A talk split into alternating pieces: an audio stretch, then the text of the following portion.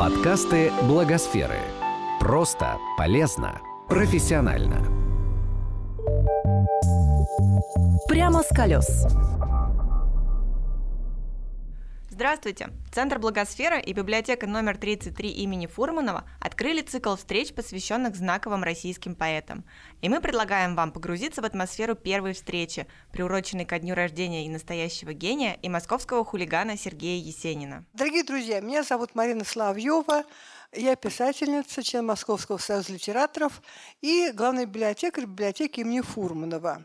Сегодняшний вечер у нас особенный.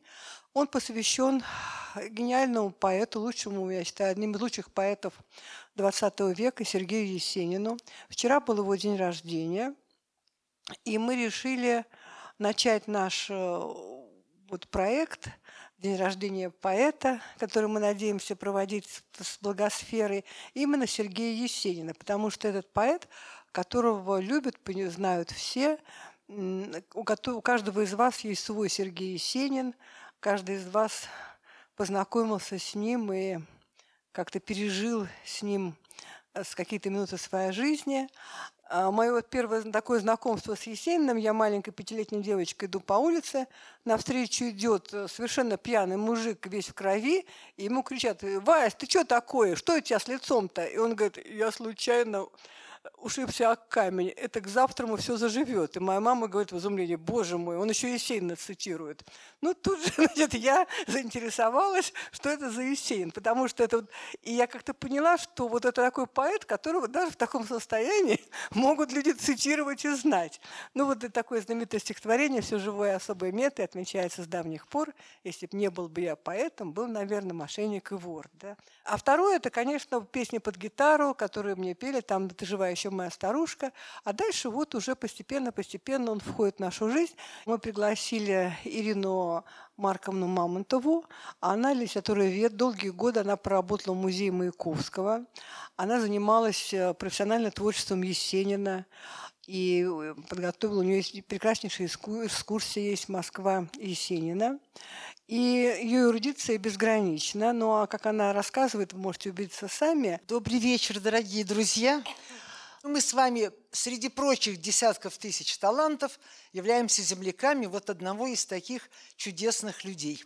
Сергей Александрович Есенин родился 3 октября 1895 года в Константиново на Рязанщине. Родился я с песнями в травном одеяле, зори меня вешние в радугу свивали. В Константинове сейчас существует великолепный музейный комплекс – он открыт был в середине 60-х годов, когда после продолжительного мракобесия страна вернула себе в культурный оборот стихи Есенина, его личность, его имя, его судьбу. А, и сам поэт так и говорил, я гражданин села, которое лишь тем и будет знаменито, что здесь когда-то баба родила российского скандального пиита. Вот даже в этой цитате Есенин за э, время э, с 18 по 25 год только пять раз ездил в Константиново на родину. Я покинул родимый дом, голубую оставил Русь. В три звезды березняк над прудом теплит матери старой грусть. Золотой лягушкой луна распласталась на тихой воде. Словно яблонный цвет седина у отца пролилась в бороде. Я не скоро, не скоро вернусь. Долго петь и звенеть пурге Стережет голубую Русь старый клен на одной ноге. Я знаю, есть радость в нем Тем, кто листьев целует дождь от того, что тот старый клен головой на меня похож. В 1924 году в Константинове был пожар, который выкосил почти всю ту сторону улицы, на которой находился и дом Есениных. И вот уже успел он, тем не менее, до своей смерти помочь матери построить новый дом. Но и он после смерти поэта дважды почему-то горел. Ирина Мамонтова рассматривает сохранившиеся фотографии Сергея Есенина, его родных, друзей и соратников. Вот он с двумя сестренками, они помладше его, Катя и Саша. Э, он хороший был брат, в Москве выдал их замуж удачно за очень приличных московских литераторов. Много стихов им замечательных посвящено. А вот фотография «Деревенские детишки» в центре высокая, крупная поповская дочь. Вот одна из тех, к кому, вероятно, адресованы были строчки с ярким соком, ягоды на коже. Вот она, та самая, одна из его детских возлюбленных – фотографии у березки, вообще и эти одежды, и вот эти вот алярюс э, сюжеты Есенин не любил. Э, первое его появление перед публикой было, к сожалению, вот таким. В 2014 году призванный на службу в армию, он проходит службу в санитарном батальоне в Царском селе под Петербургом.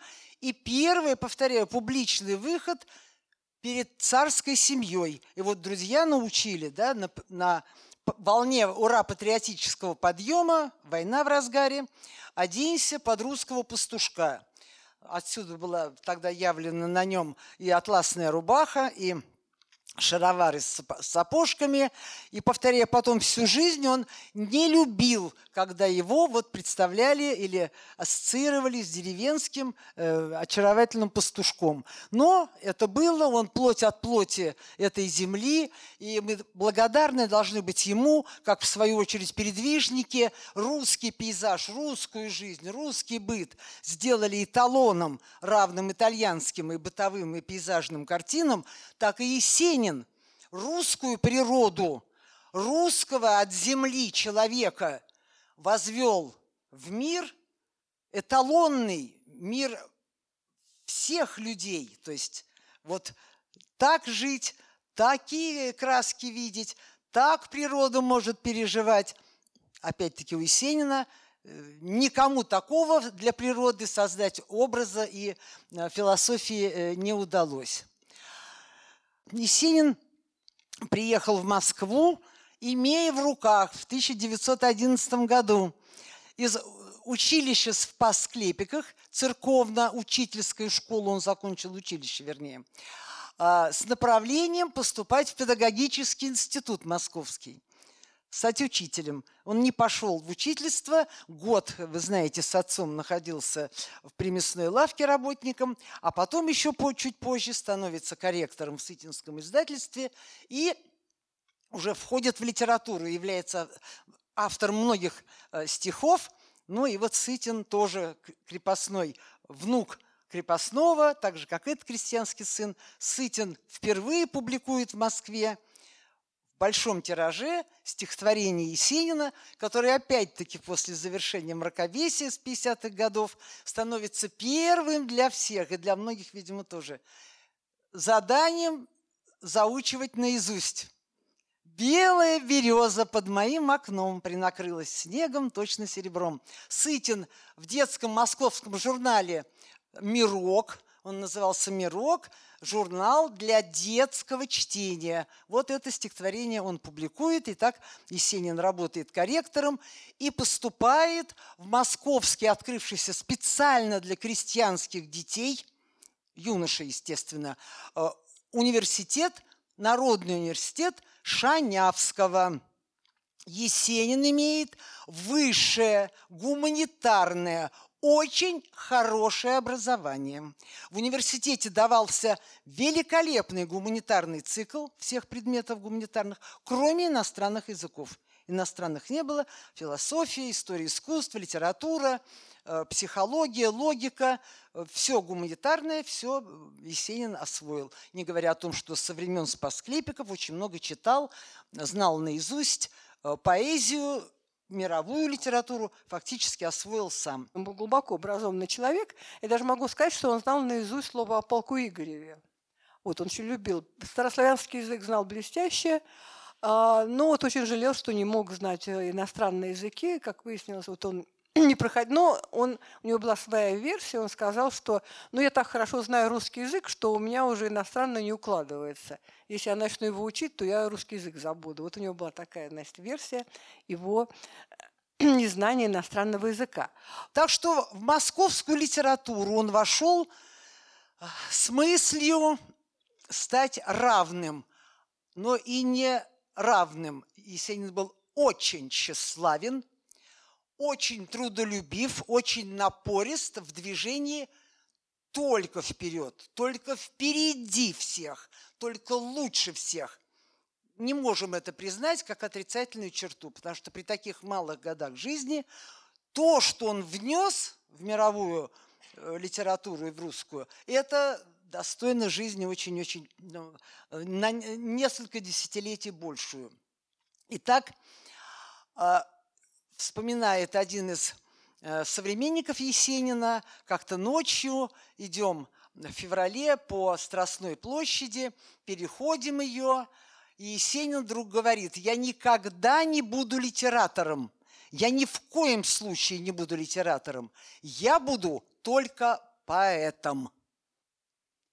Быть поэтом – это значит тоже, если правды жизни не нарушить, рубцевать себя по нежной коже, кровью чувств ласкать чужие души. Розу белую с черной жабой я хотел на земле повенчать. Пусть не сладились, пусть не сбылись эти помыслы юных дней, но, коль черти в душе гнездились, значит, жили – ангелы в ней.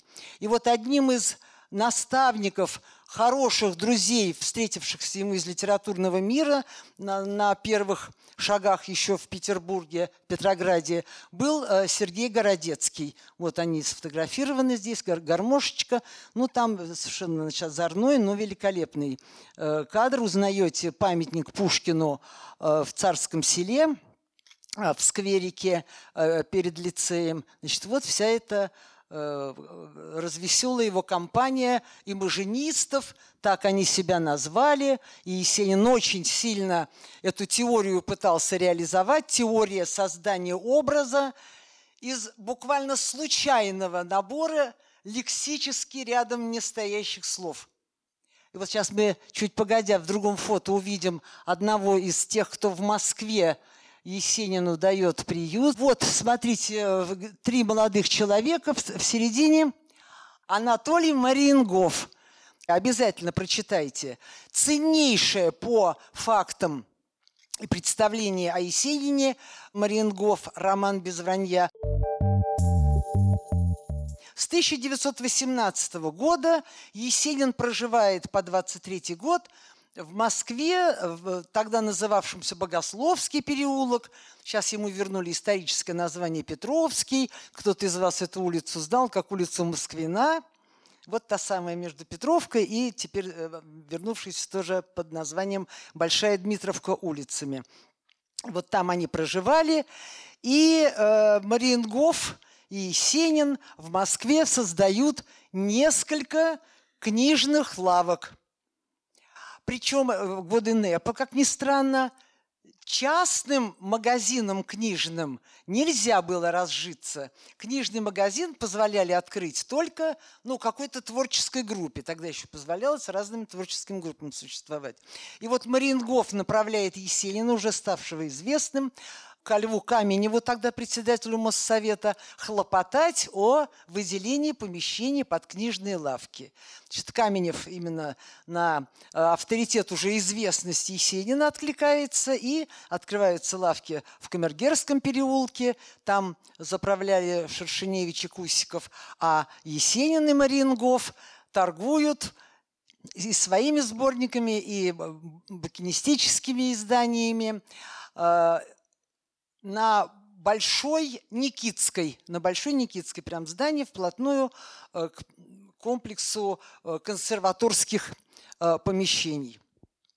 Так что вот и через это прошел Сергей Есенин. Надо было выживать, но и надо было свои книги, своих единомышленников проводить в жизнь. Это один из современников, кстати, ставший зятем Есенина, мужем его сестры Александры – он вспоминает, я пришел, приехал в Москву, иду к Мариенгофу и Есенину в Богословский переулок. И вижу на квартире, на двери табличка «Поэты Мариенгоф и Есенин работают. Просьба не беспокоить. Всех желающих приходить в такие-то дни и часы соответственно, но он говорит, я уже тогда не считал себя исключ... Э, ну, в числе тех, кому нужно записываться. Значит, вот вошел, вижу, Есенин сидит на полу в комнате, вокруг бумажки, на каждой из бумажек отдельное слово. Вот слово, значит, принципы маженизма, повторяю, случайно соединенные слова. Есенин берет в охапочку несколько этих записочек, подбрасывает их в воздух и сколько поймал, вот столько там слов, тут же при мне экспромтом соединяет в логическое, в художественное явление. Вот имажинизм, то есть уметь ассоциативные ряды, образную картину рисовать, соединяя, повторяю, по смыслу из разных сфер, из разных явлений, понятий – Э, слова. Ну, это, конечно, примитивно, это, конечно, э, наивно, и никакие никогда писатели и художники собственно, в то объявленное им, ими направление не укладываются. Также, конечно, и Есенин э, буквально вот в эту эквилибристику словесную, как мастер, не втискивался, а его вклад значительно больше. В том доме, в Богословском переулке, в той квартирке в 1920 году была сделана запись голоса Есенина. Было записано два произведения. Одно из них мы сейчас с вами услышим. Это «Исповедь хулигана», а второе э, – монолог Хлопуши из известной его драмы э, «Пугачев».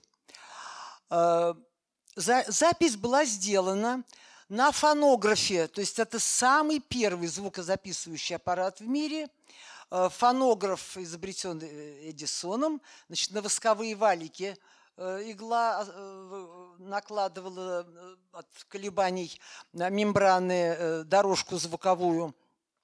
И запись сделал тогда занимавшийся вопросами нормы русского произношения лингвист Бернштейн. Он тогда и Маяковского записал. Э, Блок был записан, 1920 год. Э, слава Богу, что эти восковые валики сохранились. И вот сейчас вы э, услышите монолог «Исповедь хулигана», да, в исполнении Сергея Сергеевича. Иду нечесанный, головой, как керосиновая лампа на плечах. Ваших душ естественную осень мне нравится в потемках освещать. Мне нравится, когда каменьки брани летят меня, как раз рыгающих разы. Я только крепче жму тогда руками моих волос коснувшийся будет. Так хорошо тогда мне вспоминать заросший пруд и хлипы полна льди, что где-то у меня живут отец и мать, которым наплевать на все мои стихи, которым дорог я, как поле и как ночь, как дождик, что весной рыкняет зеленя. Они бы силами пришли вас заколоть, на каждый крик ваш брошенный меня.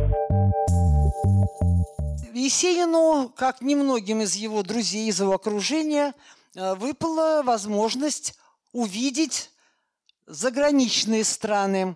Большую поездку с мая 22 года по август почти 23 он совершает, побывав в Германии, во Франции, в Италии, в Соединенных Штатах почти три месяца живет. Выезжает он со своей третьей женой э, Айсидорой Дункан ну вот э, Айсидора Дункан в самом конце 21 года по приглашению Анатолия Васильевича Луначарского она появляется в Москве для осуществления своей давней идеи создания детской э, девичьей да, танцевальной школы. Один из лучших красавцев-особняков на Причистенке ей дается. Познакомились они на квартире Георгия Якулова – я думаю, вы все хорошо знаете московский дом Булгакова. Булгаков мучился полтора года в квартире коммунальной номер 50, а в квартире номер 38 этого же дома жил и имел мастерскую Георгий Якулов. И вот на одном из вечеров московской богемы у Якулова на квартире познакомился Есенин с Исидорой Дункан. Брак был зарегистрирован – и когда они уже выезжали за границу, Есенин, как и все советские граждане, которые до 1932 года не имели внутреннего паспорта, он получает заграничный паспорт и значится там, как Сергей Александрович, Есенин Дункан. Вот такую фамилию он взял при э, регистрации брака. А вот его первая официальная жена – это Зинаида Николаевна Райх – они обвенчались совершенно спонтанно в 18 году в Вологде. И двое детей были рождены в этом браке. Первая дочь э, Татьяна, она родилась в 18 году. И второй сын Константин, родившийся в 20 году. Э, вторым браком Зинаида Райх сошлась с Всеволодом Эмильевичем Мирхольдом, прекрасно понимаете, и вот бывшая секретарь-машинистка одного из петроградских издательств вдруг стала ведущей актрисой Гостима театра имени Мирхольда. Есенин в Москве, будучи, всегда навещал э, детей. Э, дочь выросла, получив образование математика, но в 1938 году, в 30 нет, в связи с войной, да, как только убита была Райх в квартире в Брюсовом переулке, э, Татьяне приказано было освободить квартиру, и она э, съехала на дачу в Балашиху, где и э, хранила по мере возможности архив Есенина – Райх после смерти Есенина себе все забрала, хотя была жива тогда официальная жена Софья Андреевна Толстая. А, вот, и туда же свезли архив Мирхольда. Архив Мирхольда Татьяна успела передать Эйзенштейну перед самой войной. А Есенин, как проклятый и вычеркнутый из жизни страны, нигде его бумаги она не могла хранить иначе, как вот на той даче. Потом она ее оставила, уехав в эмиграцию, ой, не в эмиграцию, а в эвакуацию, да, война началась, на Балашихинской даче в беспризорном состоянии. Богатейший архив Есенина находился, там и бродяги были, и пожары, и воровство. Мы потеряли этот архив, его нет все, все абсолютно э, пропало, к сожалению. Но сейчас в Балашихе, вот там на улице, так она называется, улица Мирхольда, общественный музей. Вот на этой восстановленной дачке есть. Ирина Марковна сказала о том, что архив Есенина погиб. На самом деле он не погиб. Я вот должна обрадовать всех. Вот, потому что в государственном рукописном отделении Государственного культурного музея хранится огромнейший архив Есенина, единственное его значит, собрание. Как получилось? Я думаю, что архив Есенина, который оказался у Татьяны, мне кажется, это какая-то выдумка этой семьи. Ну, в общем, что-то непонятное, что с ним было. Потому что Софья Андреевна тоже собирала архив. Есенин обладал такой особенностью. Он переписывал свои стихи. То есть, если мы посмотрим на рукописи Есенина, они очень красиво выписаны, каждая буковка отдельно, и создается впечатление, что Есенин, вот он сел там, знаете, вот как мы так в детстве думали, сел, и муза, значит, ему навеяло, он все записал. На самом деле было очень много этих бумажек. Есенин постоянно переписывал свои стихи. Вот он написал, черновик не оставлял, рвал, переписывал все заново. Поэтому вот сохранились вот такие стихи, кажется, написанные набело. Софья Андреевна ходила за ним, все подбирала. И после э, гибели Есенина она все собрала в папочке. Но надо сказать, что Софья Андреевна Толстая, она потом вышла замуж. И, как ни странно, она вышла замуж за очень молодого человека, который был намного ее моложе. Спустя много лет после смерти Есенина Александр Тимрот, который был, впоследствии стал директором литературного музея. И даже ходила такая шутка, а он пробовал себя, там, пытался писать, он такой был писатель, ну, не, не очень удачливый. Была такая шутка, шутка «Назовите троих писателей, у которых жены были Софья Андреевна». Ну, Лев Николаевич, Сергей Александрович и Александр Александрович Тимров.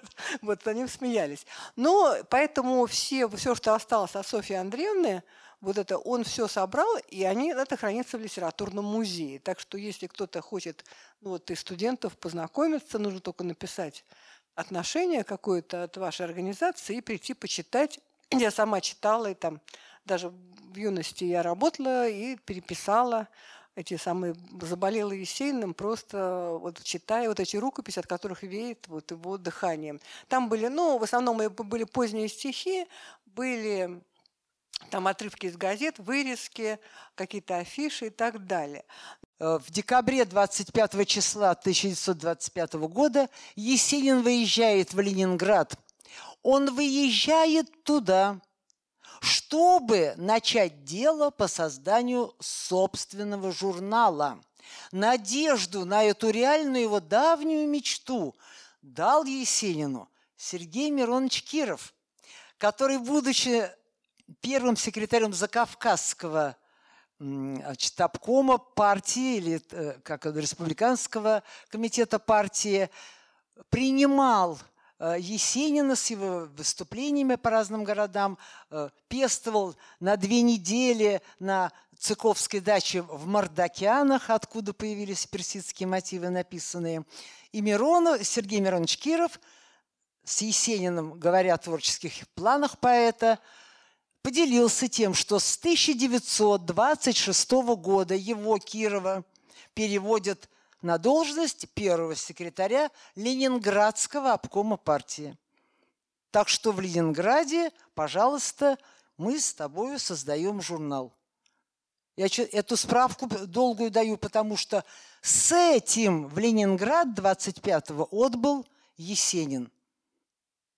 И то, что его тело было утром ранним 28-го найдено э, уже бездыханным, и объявлено тут же, что контрреволюционер, э, подкулачник, э, покончил самоубийством, одно это уже ставит под сомнение и поспешность, и жестокость, и оскорбительность этих слов. Прощалась Москва с Есениным в доме Центра печати, нынешний Центральный дом журналистов, и похоронен он был э, на Ваганьковском кладбище. Дело вследствие по смерти прекращено было сразу же. Оно сейчас является секретом недоступным, версий всяких много. Я расскажу вам о таких разных версиях жизни Есенина, которые периодически всплывают и возникают. До сих пор кипят страсти, задаются вопросы, на которые не могут найти ответы, ищут ответы. Иногда очень забавные, иногда очень трагические. А, один из лучших специалистов по Есенину, Алла Марченко, критик «Нового мира», она написала свою версию, очень интересную, то есть, ну, очень интересную книгу. Она считает, что все-таки покончил с собой, вот ее. Вот. Многие вот эту версию выдвинули. Ну, я могу сказать, что а, как вот Ирина говорила, это время мракобесия, оно процветало, и когда появилось общество «Память», то это общество памяти выдвинуло, ну, вы знаете, это печальное общество, идею, что все, значит, это жидомасонский заговор, хотя масоны где масоны, где, так сказать, евреи, непонятно. Они, значит, поставили свою задачу уничтожить русскую литературу и всех начали убивать. И уже само это как-то вызвало такую неприязнь к этой версии о гибели Есенина. То есть, ну, думаю, раз такие идиоты выдвигают такую версию, нет, пускай не будем их слушать. Вот. Поэтому вот отношение такое разное. Совершенно случайно я говорила с одной американской специалисткой по Набокову, выдала мне совершенно фантастическую версию смерти Есенина. Вот я вам ее расскажу, хотите верьте, хотите нет. А, в Петербурге процветал салон писателя Федора Сологуба. А его женой была Анастасия Чеботаревская, тоже писательница, женщина, которая посвятила себя вот а, работе, как быть стала литературным агентом своего мужа. И у них был настолько блестящий салон, что там были все. А, весь свет Петербурга к ним приходил. Там часто была Анна Ахматова, которая дружила с Чеботаревской. И там же был Сергей Есенин. Сологуб хотел уехать за границу, эмигрировать, но тут у него пропала жена. Ее стали разыскивать, найти не могли. В последнее время она была как безумная и говорит, что она сошла с ума от любви к какому-то поэту, молодому, чье имя не называли. Вот. И, как предполагает а, исследовательница, это был Сергей Есенин. Вот. И она говорила, что не случайно Ахматова всю свою жизнь ненавидела Есенина, потому что знала все подробности этого печального романа. А, и стихотворение какой-то девочки 40 с лишним лет, назывался верно девчонкой своей милой, можно относиться как к Исидоре Дункан, так и Чеботаревской, которая была его старше на 18 лет.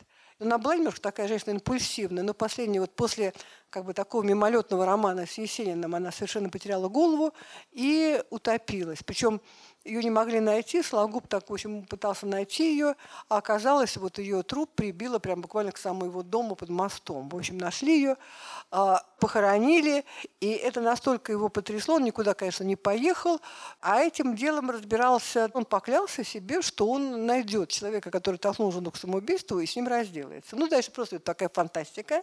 То есть, по предположению этой исследовательницы, он нанял убийц, которые убили Есенина в качестве мести за поруганную честь его жены и сломанную ее жизнь. Ну, это может быть совершенно просто выдумка, э, писательская выдумка.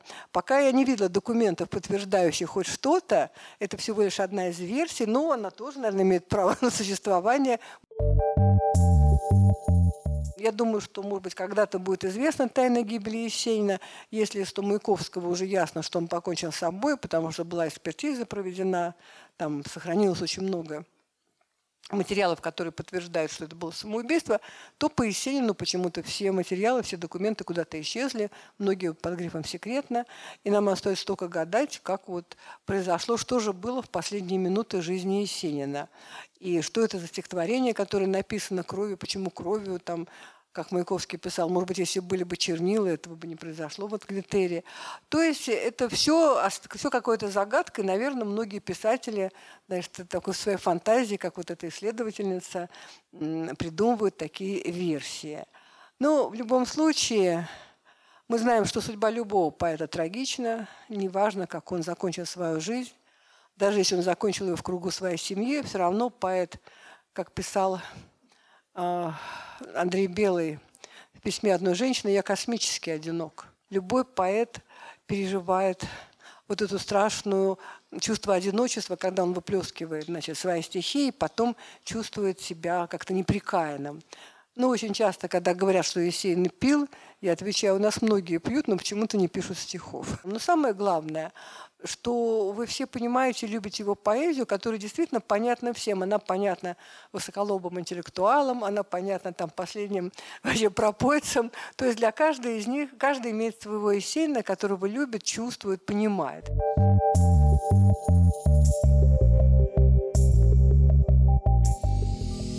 Этот подкаст создан с использованием средств гранта президента Российской Федерации на развитие гражданского общества, предоставленного Фондом президентских грантов.